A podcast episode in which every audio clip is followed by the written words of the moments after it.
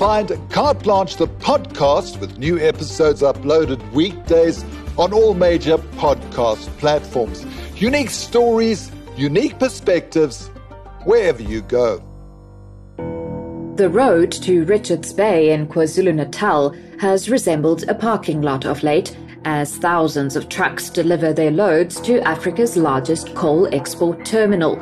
What should have meant a much needed economic boost for local businesses has instead destroyed infrastructure and blanketed the town in a toxic haze of black dust. But as we found, it doesn't need to be this way because the solution is operating in plain sight.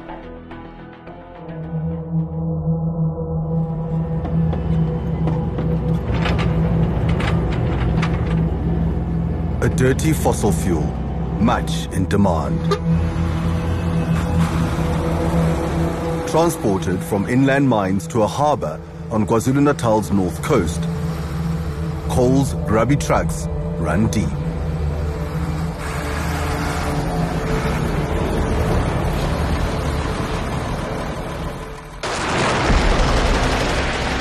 Russia's invasion of Ukraine is starving countries of the vital fuels needed to meet their energy demands. It's boom time for global coal suppliers like South Africa. But it comes at a cost, paid for in the decimation of infrastructure by the endless trucks taking the coal to port, where the journey ends in a chaotic haze of exhaust fumes and black dust.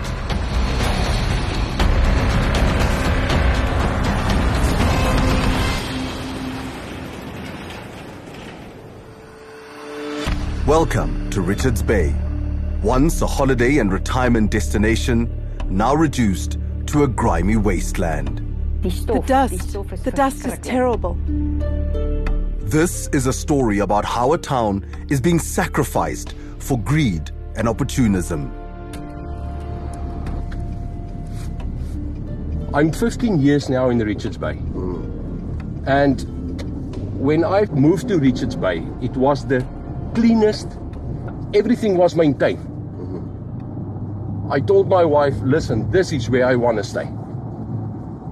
But you can look at our roads, you can look at the dust.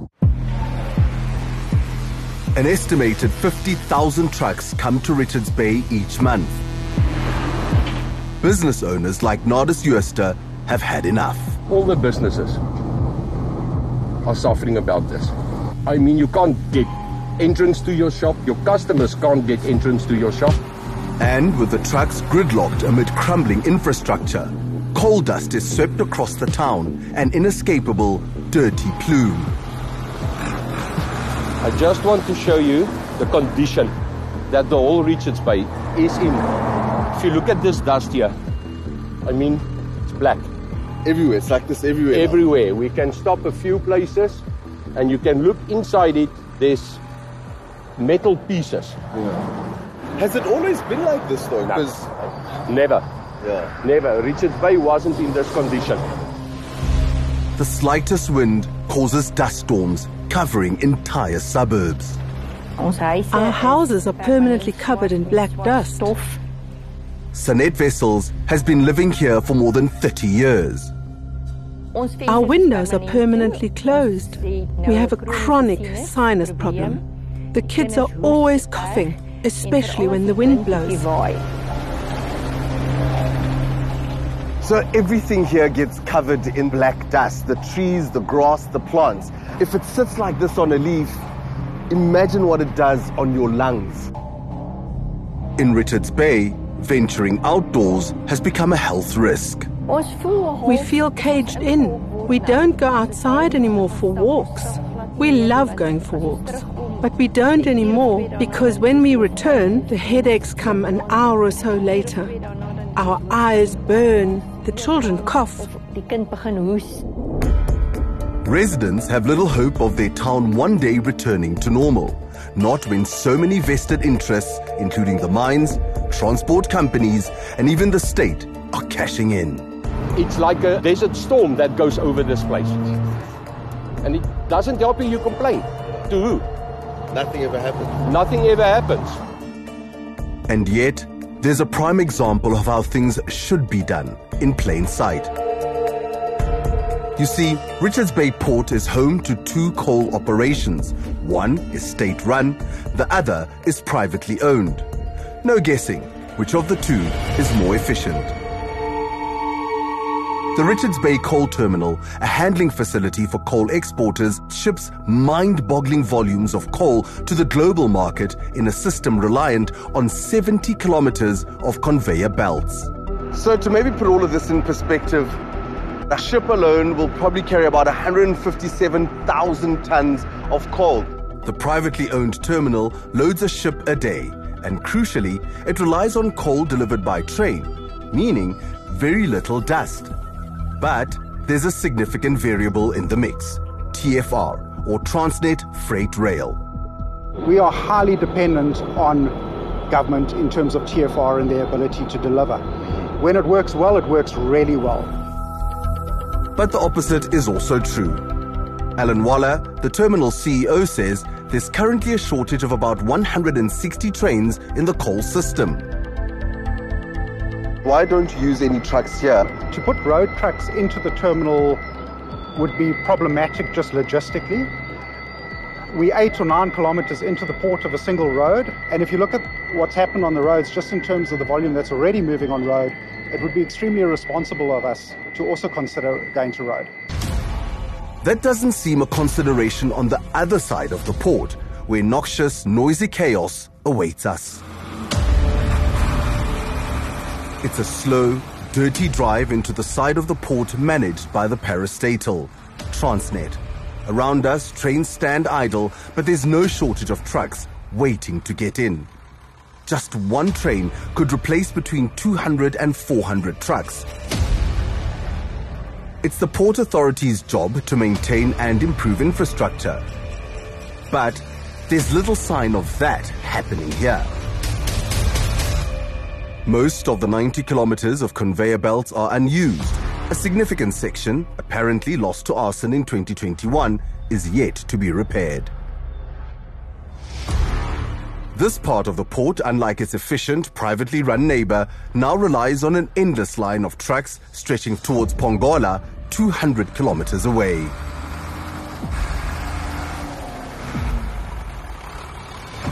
Hey, brother, sometimes we waste uh, maybe three days outside. Three days outside land. Outside here before getting in.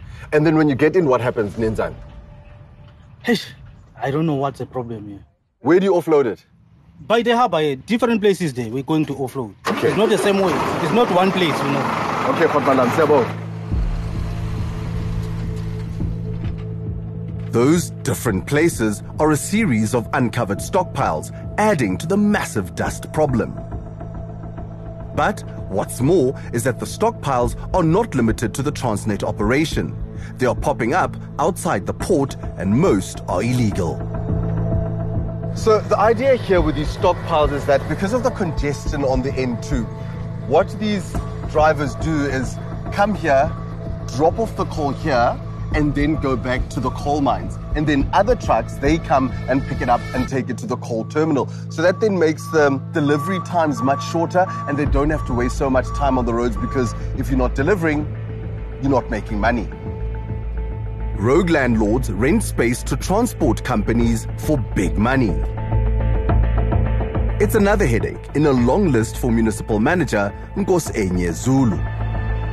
These are companies that uh, you know entered into deals with owners of uh, open sites uh, because there's a lot of money to be made in this. Zulu shows us at least half a dozen court orders demanding the closure of illegal stockpiles, but sometimes not even that is enough to stop them. A yard operated by Group Africa Holdings was ordered to close by the courts. Its sole owner is 21 year old Varenya Govender. But it's alleged the brains behind the business is her mother, Tashani. The company sublets space to transport companies for hundreds of thousands of rands a month. You know where we can get a hold of her? In Durban. In Durban. She doesn't, she doesn't come here. They come once a month. But do you know that the court said this, this is illegal now? No, we're not aware You, you're not aware? Living in Durban, mother and daughter are spared the impact of uncovered coal on this once prosperous town. We call Tashani for answers, and she initially agrees to an interview. There's a court order that there shouldn't be any stockpiling happening on this land, and it looks like it's still business as usual. The matter is on appeal. The interim order that has been served is appealed, and the matter is in court. So nothing has been decided as yet. Tashani later decides against the interview, but her lawyers respond to our questions saying the court order is being contested and telling us to stop contacting their client. In a sinister twist, Zulu tells us the move to shut them down was an unpopular one. Instead of this company complying with the court order that was issued by a sitting judge, Yes. uh, we started receiving calls from politicians, you know, from very, very serious individuals whose, whose names I will not mention, Okay. trying to intercede on behalf of this company. As the dust and decay spread, more and more people are leaving Richards Bay. For Nardus, though, that's not an option. This is my life. This is my pension. I'm not young anymore that I can say I go overseas. So I can't back up. Where do I go?